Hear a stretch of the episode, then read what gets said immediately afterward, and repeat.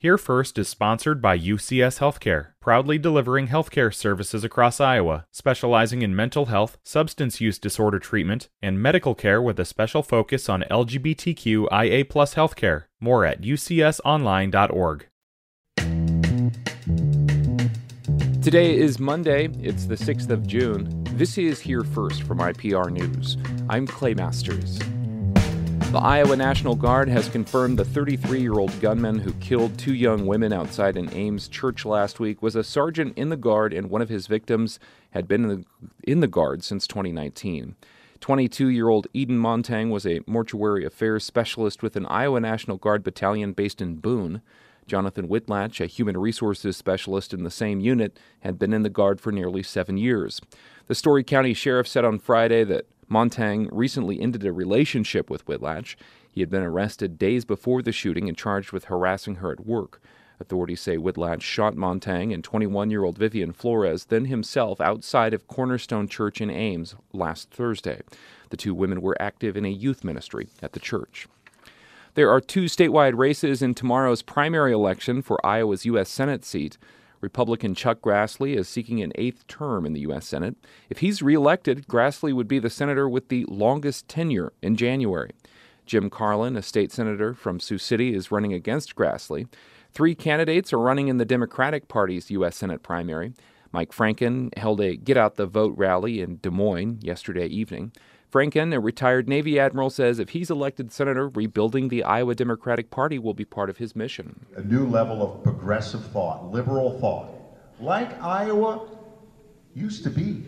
We were the generator of good ideas. Abby Finkenauer, a former Iowa congresswoman, spoke to supporters yesterday afternoon in West Des Moines. Every single time I've been on that ballot, again, I have overperformed the Democrat above us who has had more money. We have brought together coalitions that honestly, some Democrats who have ran for federal office have struggled to do. Glenn Hurst, a physician from Minden, is also running in the Democratic Party and was campaigning yesterday in Iowa City. Speaking of the Iowa Democrats, they're proposing big changes to their caucuses in an effort to keep the contest in the early window of states that pick presidential nominees. It comes as the DNC has asked states to apply to go first in an effort to revamp the process, and Iowa is among more than a dozen states that have applied.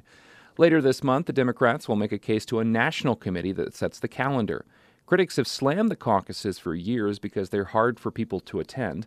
Iowa Democratic Party Chair Ross Wilburn says under this proposal, a caucus goer would request a presidential preference card. It would be mailed to them, and they would have 14 to 28 days to either mail it back or return it in person. This also means that we are proposing the elimination of realignment so that each caucus goer would express a preference for only one candidate. He says that means caucus night would focus primarily on conducting party business.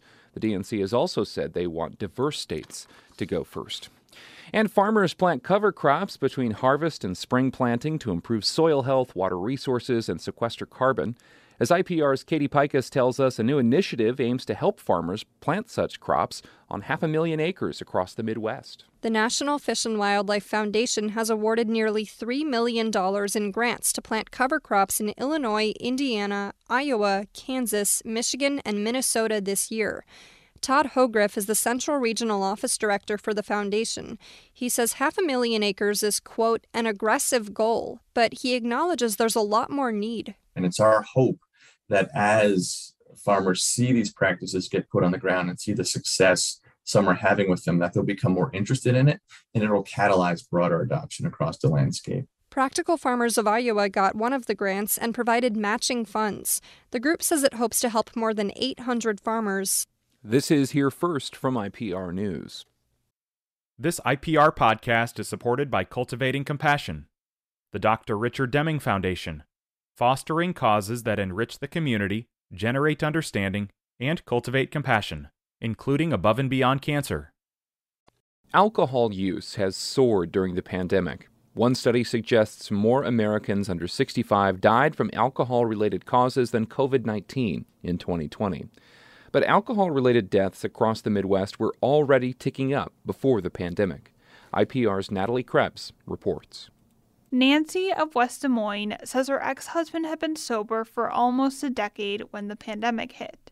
She says not long into lockdown, his behavior changed. She quickly tied it to drinking. He would basically sleep all day and be up all night. Nancy, who asked we only use her first name due to the sensitivity of addiction, says she's not completely certain what triggered his relapse, but she says her ex husband was no longer going to his job due to pandemic closures, and he struggled when his Alcoholics Anonymous meetings moved online. He is a social person, enjoys being around his AA friends, enjoys the connection and then when you can't do that, it is an abrupt change. Nancy says his drinking had a major impact on her. I was just getting angrier and more upset and didn't know what to do, where to go. A therapist referred her to an Al Anon group for friends and family of people struggling with alcohol use. She says it helped her a lot. But she says her ex husband continued to struggle and was hospitalized several times for drinking.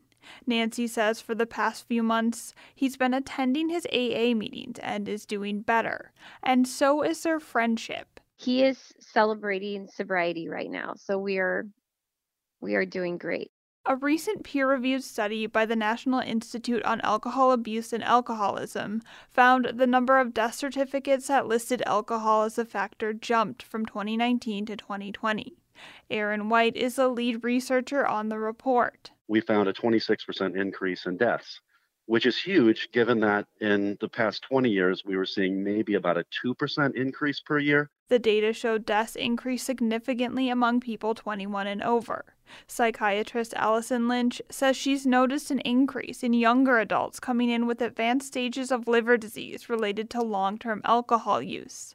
Lynch specializes in addiction treatment at the University of Iowa hospitals and clinics most weeks I feel like we see someone who comes in who really um, has started drinking more during the pandemic and really hasn't had any kind of treatment up until now. It's a year and a half, two years into it. And now they've got jaundice and they've, you know, got liver failure. Lynch says she feels many cases are tied to the pandemic's toll on people's mental health, along with society's overall acceptance of using alcohol to cope. We have totally um, perpetuated this idea that alcohol is an appropriate way to manage stress, to relax at the end of the day, to deal with all sorts of mental health issues. But even before COVID hit, alcohol use and abuse was already a growing problem in the Midwest. Federal data from 2018 show states like Iowa, Missouri, and Illinois had some of the highest rates of binge drinking in the country. You know, it has become so accessible in the state of Iowa. Stacy Schroeder works in substance abuse prevention in Northeast Iowa. She says in the past decade, the state's alcohol policies have gotten more permissive. There's more licensed establishments now than there really ever has been. We allow direct shipping of wine. We allow breweries to sell and refill growlers. Uh, we now have third party delivery of alcohol. Schroeder helped create policy recommendations with Iowa's health department aimed at preventing alcohol related deaths. The group advised the state to increase alcohol prices and public health surveillance and limit the density of establishments that can sell alcohol. Here's Schroeder again. That it's a little bit more comprehensive than just a don't do it because it's bad for you kind of approach. Schroeder says she's hopeful there's a silver lining to these startling drinking trends, as more people may be pushed to reevaluate the role alcohol plays in their lives and reach out for help. I'm Natalie Krebs, IPR News. And that's today's installment of Here First from IPR News. Of course, you can find it wherever you subscribe to podcasts. I'm Clay Masters. Thanks for listening.